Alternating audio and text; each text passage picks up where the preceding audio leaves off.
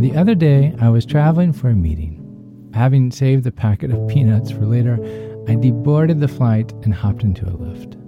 In the car, the driver had a local radio station on, which is great, being that, you know, I kind of like music. But what I heard left me uh, confused, maybe perplexed is the better word. And if I were to take it a step further, I became more and more stressed during this ride to my meeting. Hmm, I'm not typically one that gets overly stressed. But with each song played, it was just the chorus or the hook or the the most familiar part of the song. And maybe maybe even that was just 60 seconds of each song before it went into another song. But again, just the hook. No introduction, no verse, and definitely no second verse. Just the sing along chorus, and that was it. And just as I would get settled into one song, it would switch again into another. It was kind of like those bite sized samples at Costco where you walk around and nibbling bits and pieces here and there, but all the while knowing there really isn't anything of substance with each one. But then, you know, we go back to the samples after about 20 minutes, thinking that, hey, maybe they don't remember us. Oh, they do. They do. You know they do. Even if they don't say it, you know they're thinking, oh, you again. But going back to the car ride in LA, I couldn't stop thinking about it afterward. If there was ever the perfect example of how we have become so second natured and not focusing, this was it. Just as I started getting into a song, it was quickly interrupted by another one. And just as that song settled in, it was then ripped for another one. As if the disc jockey was saying, Oh, yeah, check this one out. Even though I was like, Wait, wait, wait, wait, I, I like this. I want, I want to hear more of this. Nah, there's something else. it's exhausting. Thoughts just like our thoughts. We have anywhere from 50 to 70,000 thoughts a day. And each one is like that radio station. One thought interrupting the other, interrupting the next, interrupting the next, even if it's a thought we were sitting in and, and enjoying. One small bite, Not a single one of substance. But then we go back to them thinking that well, maybe this time it'll be different, but it never is. Look, there's nothing wrong with catchy pop songs, or even tiny samples of chocolate covered strawberries. But if that's all that we hear, if that's all that we eat, I can say with certainty that we are emotionally deficient. Water, water everywhere, nor any a drop to drink for you literature geeks out there like me. We're starving in a world of samples. I'm looking for substance.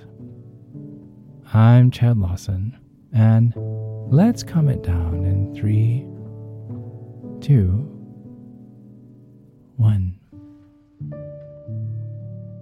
What are you thinking? Really? Like, even listening to this podcast, are you thinking about what you're going to do next? or as soon as you hear the to find more episodes of Calm It Down podcast. When that's done, are you balancing spreadsheets while watching the new Bridgerton series, while also putting dinner into the Instant Pot? No shade, I do the same. Well, I mean, I haven't started either season of Bridgerton, but that's for a later conversation. But if we're looking for substance in our day, much less life, we're not going to find it nibbling. Many of you know what a fan I am of the monk Thich Nhat Hanh, and he has a technique, if you will, of washing the dishes. Odd, I know, but stick with me. It's actually pretty life changing once you allow it to be. In the 1940s, Hanh was an entry level monk at a Vietnamese monastery.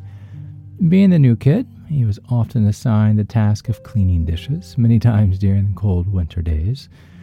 And with only ashes and husk of rice to use, since Amazon wasn't really around and they didn't have soap, the only thing that could have made it more miserable was for there to only be freezing cold water, which, ironically, the monastery had an abundance of.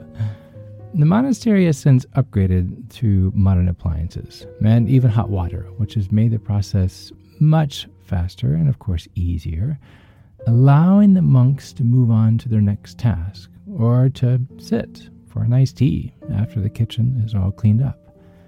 But what's remarkable is how Thich Nhat Hanh felt this wasn't an improvement at all, but rather a problem. Stick with me, I'm getting somewhere, I promise. He believed that doing dishes to have clean dishes, well, it was the wrong way to clean dishes. He thought the right way is to clean the dishes purely for the sake of cleaning dishes. It's a bit confusing, I understand, so let me open it up a little bit. If we clean them quickly, like it's a chore that we don't want to do and that we just want to move on to something else, and then we're not really cleaning them. We're only doing it so we can get to the, the tea that's waiting for us once we're done. And then once you've reached that cup of tea, well, your thoughts turn to, well, what's after this? You're not even aware of the taste of the tea that's in your mouth. Ripped away from the present and into the future, unable to live a few moments of either one. I want to let that sink in really quick because I'm guilty of this every moment of the day, I feel like. Ripped away from the present and into the future, unable to live a few moments of either one. Chad, you say, this sounds ridiculous. You're saying in order for me to be happy, I need to wash more dishes? no, that's not what I'm saying.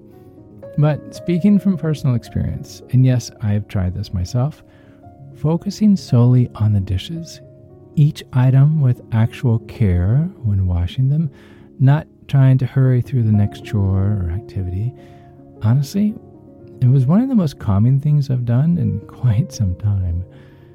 I know you think I'm crazy, and it is kind of silly to find Zen on a plate, but it's about directing your mind tune into just one single thought.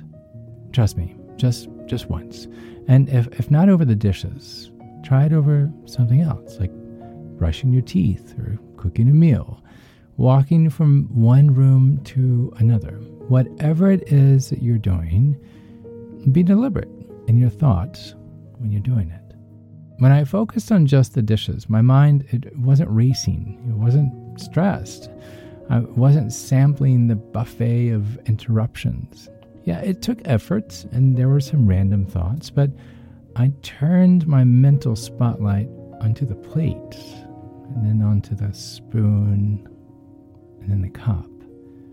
But here's the fascinating part I've started thinking this way away from the sink. Like when I water my plants, I have this large fiddle leaf fig tree in my studio. I love this tree. And each time I water it, I intentionally notice how the water slowly seeps into the dirt, imagining that the tree is drinking every bit of this nourishment. Or even when I'm taking the midday break to walk our dog, Derby, and going without listening to music or to even a podcast, but just being outside, feeling the sun and hearing the birds. My yoga practice has become more focused, my time at the piano more concentrated, and conversations with my wife and kids and friends, it's it's more satisfying. I know this sounds pie in the sky, and I didn't magically land at this happy headspace after a night of scrubbing pans. Of course, I think about tomorrow or what's next on my list. But the practice of centering my mind on what's in front of me has been so freeing. I can't even put it into words. I'm, I'm serious. And even creating this episode, I thought it was silly, but I had to share because it's made such a difference. It's allowed me to slow the incessant bombardment of randoms, which has allowed me to enjoy things I've always seen as just mundane, annoying, even. Think about it this way with 50,000 thoughts a day, that's 2,100 thoughts an hour. An hour. No wonder it is so difficult for us to feel grounded, to focus on our given purpose, or to even know what feeling a certain way about anything, what it is, if we're constantly distracted. I know this episode sounds silly. I, I, I get it. Washing your way to happiness. And I have to be honest, I had my doubts. But try it. Just try it. Just once. Once that door opens and your mind has had a taste of something rich, something meaningful, even in its plainness, it'll find more ways, more opportunities, more dishes, if you will. Your mind will seek nurturing moments. I promise you because it's so good. There's a world of chaos, and it can be incredibly difficult to find peace and fulfillment. There are so many things that's just vying for our attention, and it can be tough to stay focused on what's important. Thich Nhat Hanh once said, In the world of chaos, the one who can focus is king. And I get it it, it's it, he's so right because it's healing even mentally. Don't waste the present moment by thinking what's next. What you learn at the sink will start to show in life. I'm going to say that again, as silly as it is. What you learn at the sink will start to show in life. Find the focus Hear the song from start to finish, all the way through.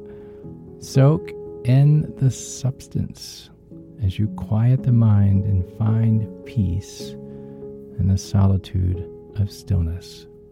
Even if that means starting with a dirty dish.